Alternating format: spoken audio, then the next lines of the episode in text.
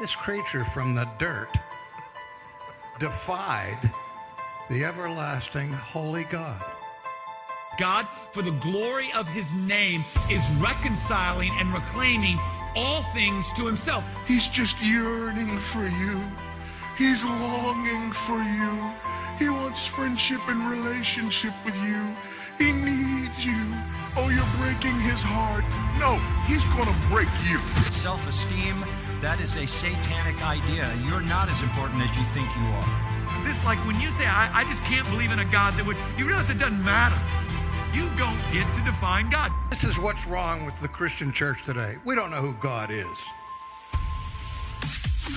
Give us some men who know the truth. One man, Jew and Gentile, bond and free.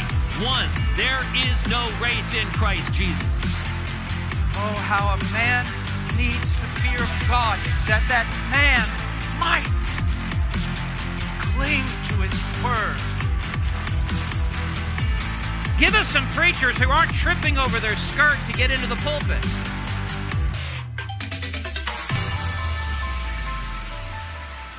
What's wrong with you people?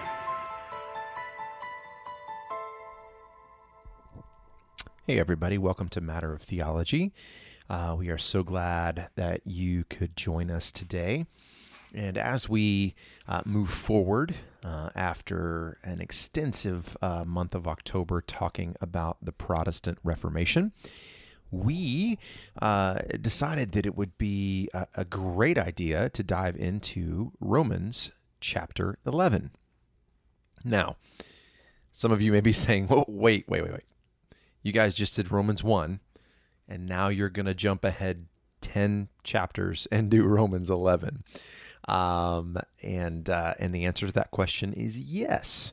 Uh, the reason uh, that we uh, chose to do this is uh, uh, just in, in, conversations between between us and and talking through what the what the Lord is doing in our lives and the, the the topic of Romans 11 has come up a few times. I've had multiple people say to me throughout the years, um, and and AG as well, what do you do with Romans 11. And uh, and so it's one of those things that we, uh, um, you know, something we've been talking about doing. So we said, you know what, let's let's figure out what to do with Romans 11 and let's start studying it and see uh, see what happens. And I can tell you just from from me personally, none of the other guys are here today, but that Romans 11 is absolutely uh, amazing chapter of Scripture, uh, and uh, you know, Martyn Lloyd-Jones, uh, the doctor, uh, he, he calls this chapter of Scripture one of the, the great and notable chapters in the whole of the Bible. And, and then he goes on to say, however, uh, how great it truly is is only discovered when you study it in full detail. And I agree with him uh, that that is absolutely, absolutely the case. Um, and so how how do we how do we approach this chapter or or any other chapter in the whole of Scripture? Well, we first have to remember that God is a God who is uh, omniscient, all knowing, omnipresent, and can be trusted. And every word out of his precious word can be trusted. He has shown himself faithful. Uh, and I will not get into uh, this in detail, but the whole of Scripture walks through and shows him and his word and promises never failing and absolutely faithful. So we approach this chapter with a spirit of reverence and humility, understanding that we uh, are not to. Um, go to the, the, the book of scripture uh, and try to twist it in any way, shape, or form to suit our own carnal uh, passions or desires. We are to go to it with a spirit of reverence and humility, especially passages that uh, deal with confusion or controversy. Uh, or uh, something that may be unclear to us uh, any any topics of difficult doctrine have to be approached in that way. So the goal can't be to gather knowledge so that you can point your finger and go, See, I was right. You were wrong. I was right. You were wrong. That's not the goal. The goal is not to prove ourselves right and others wrong. And we also need to take into account and remember that when it comes to doctrines that we find in Scripture, if we find a particular doctrine in only one place in the whole of Scripture, and it's based on something that we came up with or don't understand, that we need to try again. We need to go back uh, and continue to search and to plumb the whole of Scripture, remembering that we will never master it and we don't stand on it, we stand under it. So, uh, the great Puritan writer Thomas Watson, he reminds us in A Body of Divinity, that precious, precious book. He says that we uh, need to remember that Scripture is what interprets Scripture as a diamond can only be cut by another diamond.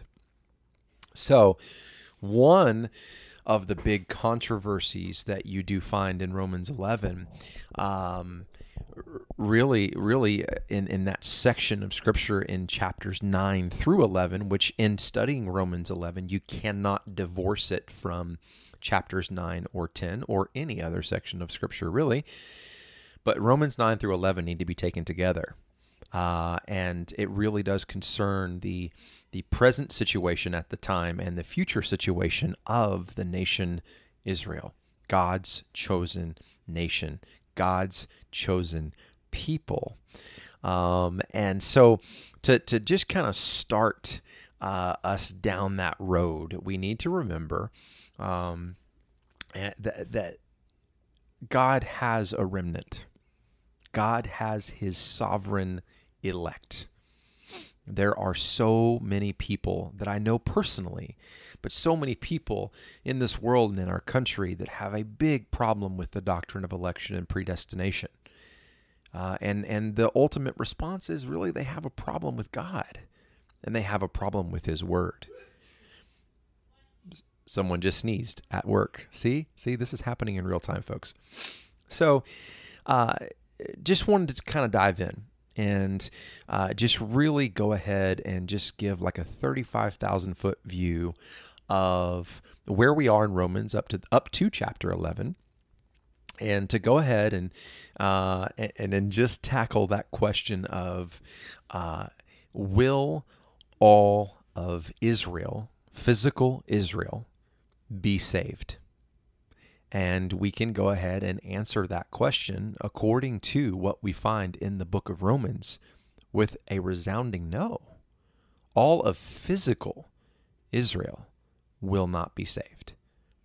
And one of the places that we see that, uh, we just did Romans 1 on the podcast, but you see that in Romans 2.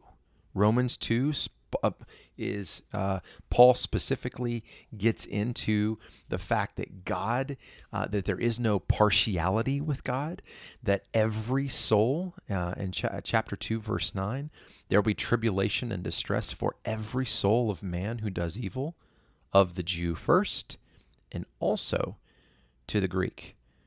You know, each person, uh, according to their deeds, will be judged. Um, and uh, and and Paul is and, and, and the Bible is a- absolutely clear that all have sinned and fall short of the glory of God. Romans 2:12 for all who have sinned without the law will also perish without the law. And all who have sinned under the law will be judged by the law. So the the answer to that question is there's none righteous, not even one. Romans 3:10 and, and uh, there, there's no one who understands. There's none who seeks God. All have turned aside. None. There's not even one that does good.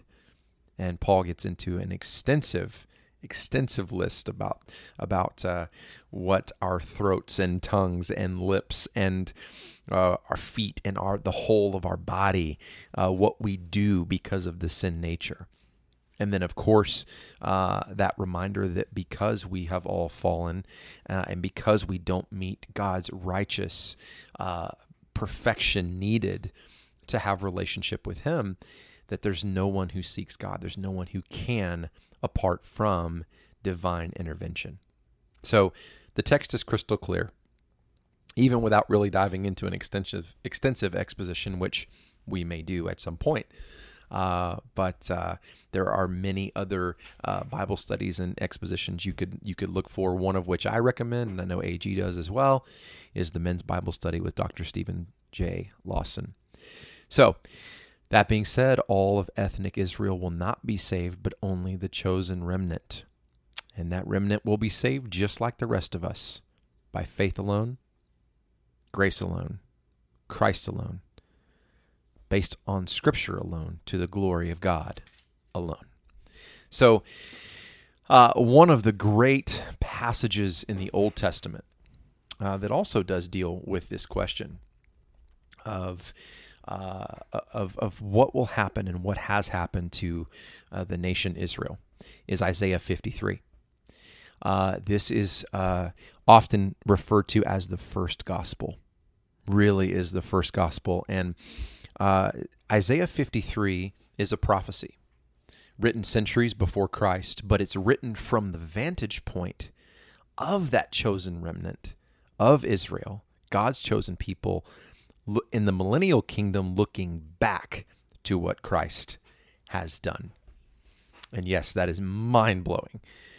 But uh, Isaiah 53 is an absolutely beautiful uh, and humbling and uh, emotional section of scripture to read, but it details out in the Old Testament what would happen to the exalted, silent, and suffering servant of God, Jesus Christ.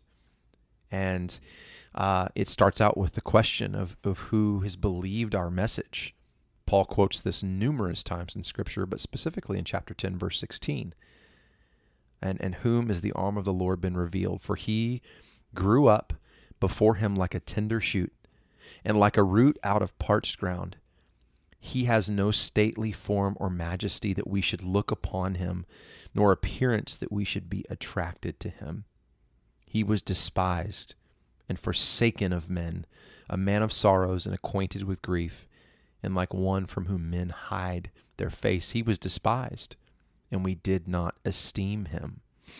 So, a couple of things, uh, just just real quick, with this with this chapter of scripture.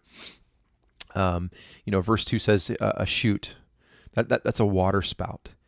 Uh, I, I mean, when you dig into this uh, from studying the original Hebrew, uh, basically what this means is that that to Jesus, to the Israelites, to uh, the Jews of the day, not all of them, he was useless. He was unwanted. There was nothing impressive about him. He was verse 3 says despised. Now what that literally translates into is is he was there was disdain. There was there was uh, absolute just contempt vile contempt for him. And so he yes became that man of sorrows. It was there was not necessarily and obviously physically yes but sorrow of heart i mean it was unspeakable torment and and who did this now, ultimately, Christ paid the penalty for all of our sins, but who physically did this was the nation Israel and the Jews. So we have to remember that. And of course, again, I, I reference this because, just like I said before, we have to interpret Scripture with Scripture.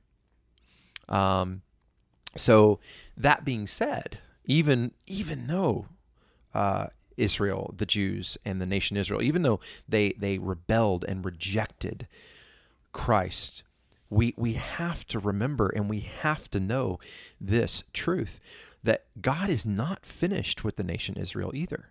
He can't be. There, there were and there are specific promises concerning his chosen people. So, two quick observations. Number one, uh, th- those promises in Scripture haven't been fulfilled yet. Um, and uh, and if he were done with the nation Israel, then that would make God a liar, and that's not who He is. God is faithful. God is truth. So if he were if he were done with them, his word would be false. We also know that is not true because God is not a liar. Uh, then his word can be trusted through and through, as we stated before. Um, so number two, th- those promises that concern the chosen chosen remnant those those are a uh, promises for the chosen inside the chosen. Okay, um, they those promises are for the elect inside the elect nation. They are unconditional, grounded wholly in our holy God. They will not fail because God will not fail. So, that being said, let's take a look at what Paul um, has addressed up to up to Romans 11 through the book of Romans. And so, uh, again, we've looked at Romans 1 in detail. And uh, and I know you know some of you guys may be thinking as you're listening to this, like, man, it took you guys a while to get through Romans one. Well, there were some scheduling conflicts, and we didn't get to it obviously as quickly as we wanted to. We did finish it, obviously, um, but we will get through Romans eleven. Uh, and as as this this is our sole focus um, uh, right now, leading up uh, into the beginning of, of 2020. So, um, so this is what we're what, what we're going to do.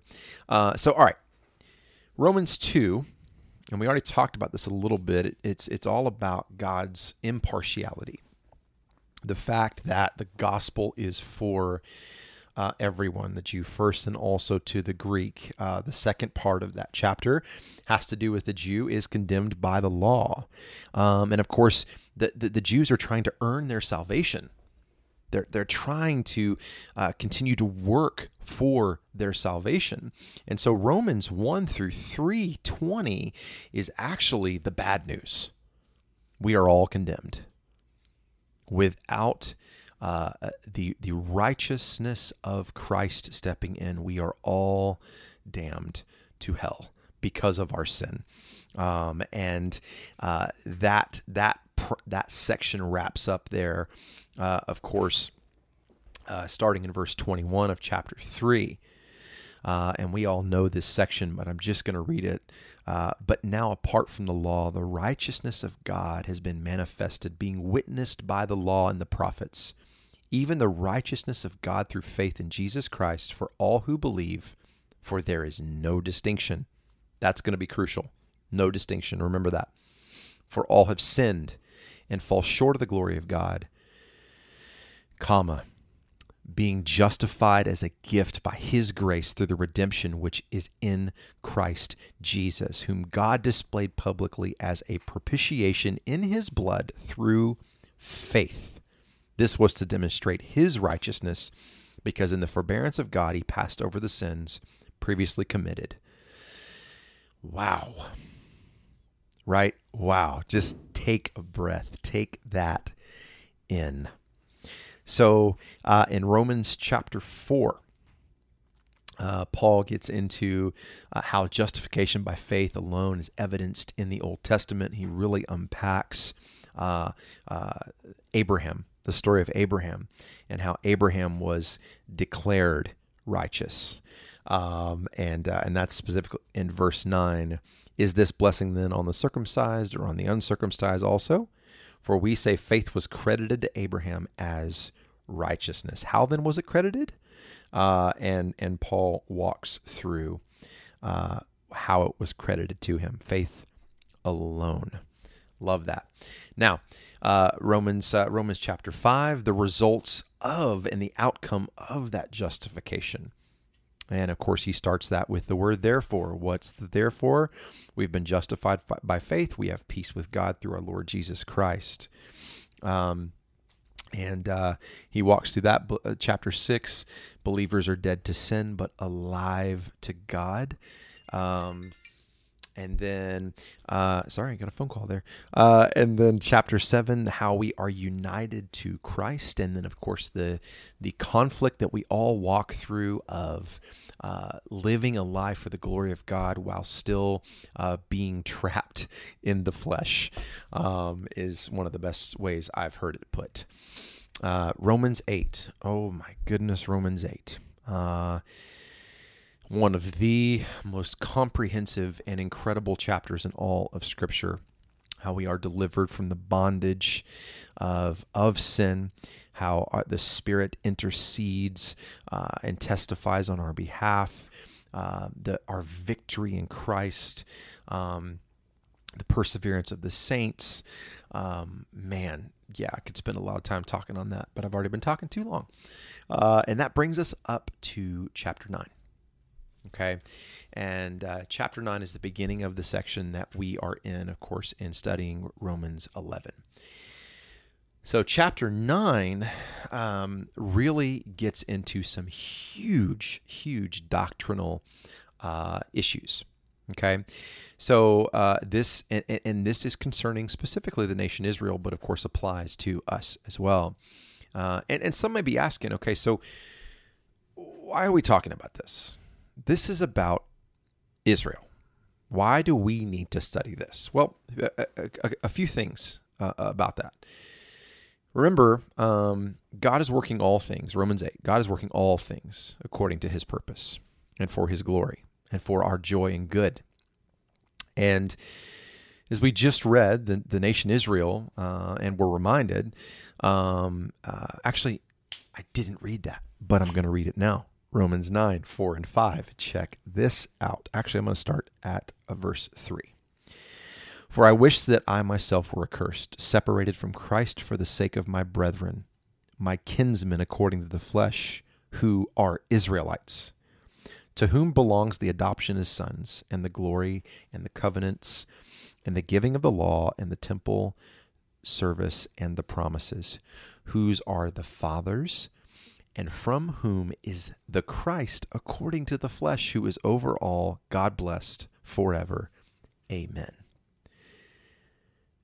God delivered the covenants through Israel. Uh, if that wasn't enough, Christ came through them.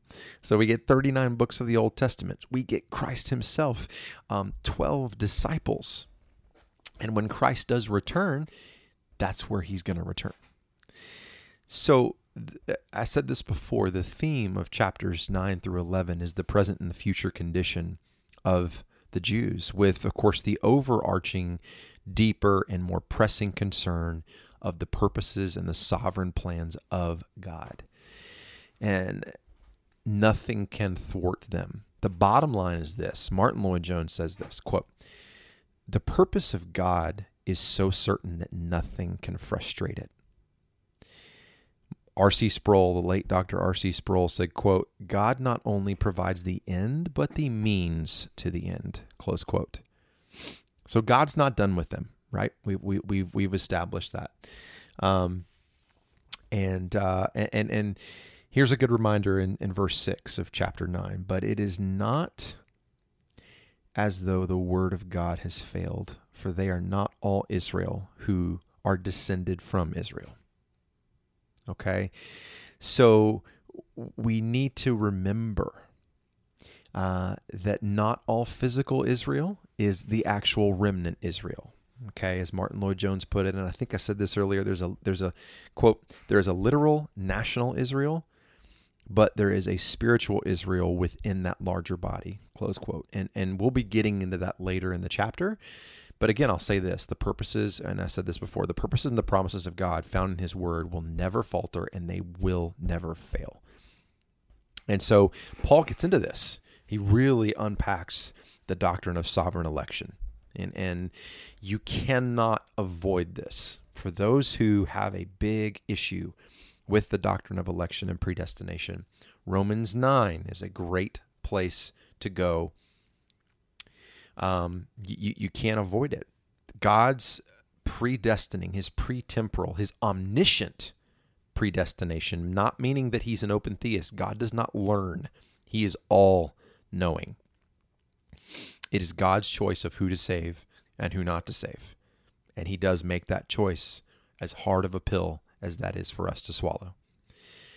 So, anyone who is saved, anyone whom God chooses to open their eyes to the wonders and the truth and the beauty of the gospel is done wholly and solely by God's sovereign choice.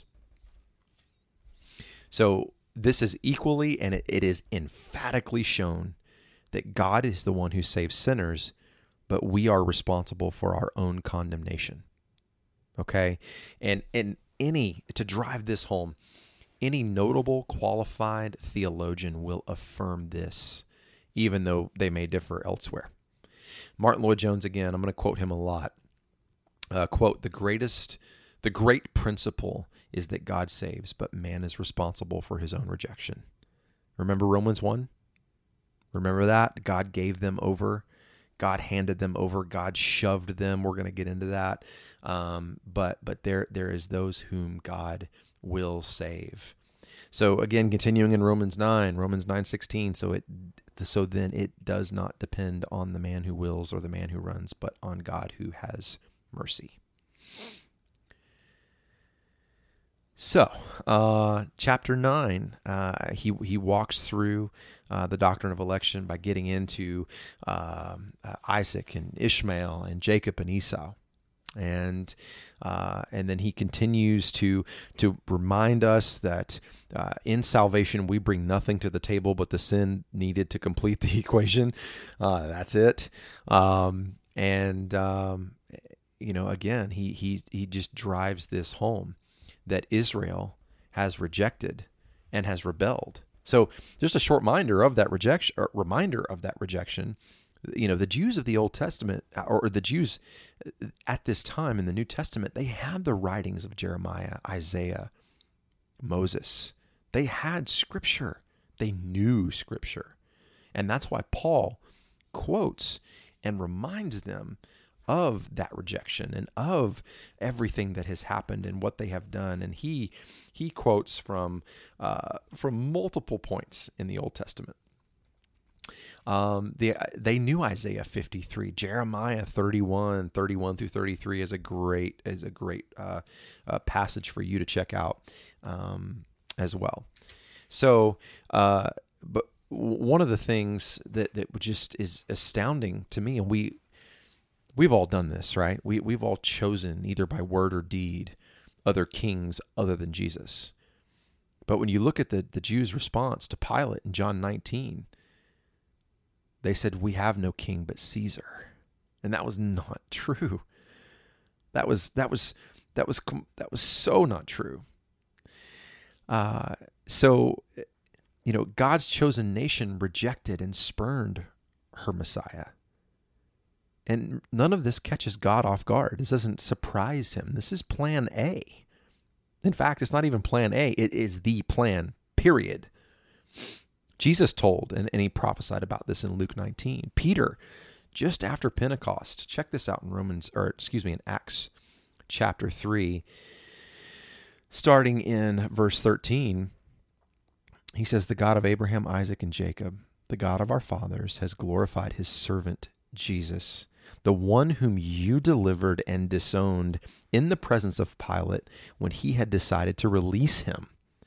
But you disown the holy and righteous one and ask for a murderer to be granted to you. But put to death the Prince of Life, the one whom God raised from the dead, a fact to which we are all witnesses. And Paul just lays it out at the end of chapter 9 of Romans um, in that ending section. And then he begins chapter 10 uh, with talking about the same stuff. And again, this is all part of God's plan. And and I will say this, this this is one of the things that just has blown me away in studying for this recently. Is look at what all the nation Israel did to God and his son. And what does this say concerning God's love and patience and faithfulness? And how he won't completely, totally, or finally forsake his chosen people even after they rejected and crucified his son.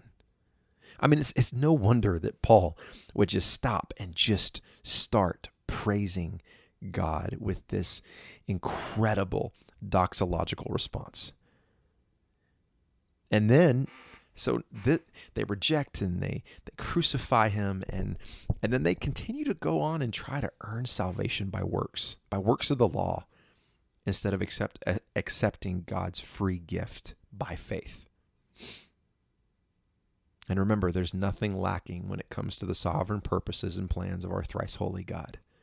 So, in the whole of, of chapter 10, Paul continues to show the futility of the Jews by hammering home with laser focus and precision that God's universal method of saving sinners is by faith and faith alone as we read earlier in Romans 3:28.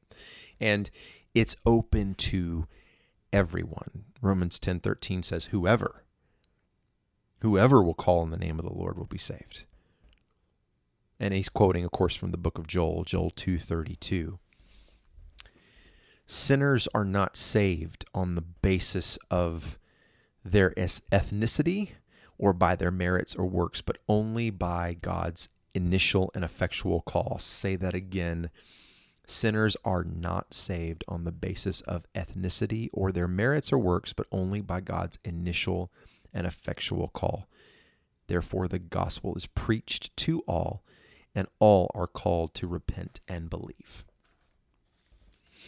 So, here again, we see that great irreconcilable truth that salvation is completely a work of God, yet man is wholly responsible for the consequences of our rejection. So Romans 10:16 we see that not all uh, not all uh, they they wouldn't heed the good news. And remember what Scripture teaches that that the offer was made through the Jews and then to them first and then to the Greek, and they re- they, they rejected it. And part of the reason that they rejected it is because their eyes have been blinded by the God of this world. So uh, Romans 10 ends in a similar way as, as Romans 9. Uh, multiple quotes from the Old Testament that the Jews would have known and it brings us to chapter 11, opening with an almost, not almost, a rhetorical question. And it's a question that Paul was anticipating, knowing that they'd be thinking it. And it showed his master teaching skill. And, and this is the issue here. He says, he says this I say then, God has not rejected his people, has he? Now, I'm not going to get into this fully yet, just kind of a teaser. Notice the language. God has not rejected his people, his people, not Israel, not the nation Israel, not the Jews. He said his people. That's a possessive, his people. Rejected is the word apotheo. It means to thrust away, cast away. And remember Romans 1, right? What happens when God uh, gives over? Uh, uh, it's it's a thrusting away, a final thrusting away. That's not this, but uh, but it's it's the same concept. It's it's bigger than just receiving. It's stronger. It's it's said in what's called the middle voice, meaning it's thrusting away from oneself. So in chapters 9 and 10, Paul simply shows us the level of rejection and the condition. So that leads to that obvious controversial or confusing like, well, what does that mean that God's rejected Israel totally, finally? And that's what that's what we're going to get into in chapter 11 is is is showing the present and the future condition of Israel. Uh, now, there's three sections in chapter 11. We may extend it into four. Um, it just depends on what the what, what, the Lord will allow. And, and as we're studying and unpacking this, you can be praying for us that um, that, that God would uh, open our eyes to to uh, these wonderful truths and that we would not stray from them. Again, trying to prove a point our point is just to glorify God and to to share what what we see and what we've studied as far as what the Lord says in His Word. Um, so that's the plan. And now you're semi caught up from uh, a very very thirty five thousand foot high view uh, of the book of Romans and what's happening in this section of Romans nine through eleven. So uh, we look forward to this. You can be praying for us. We will be praying for you. And um, as always, we can be reached on our uh, social media accounts uh, and via email. Um, so, anyway, we appreciate you. Thank you for listening to me ramble on for half an hour. Um, although it was a blessing to me being able to study this. So, I hope it was a blessing to you to hear it. And we will talk soon. Go in the grace of God.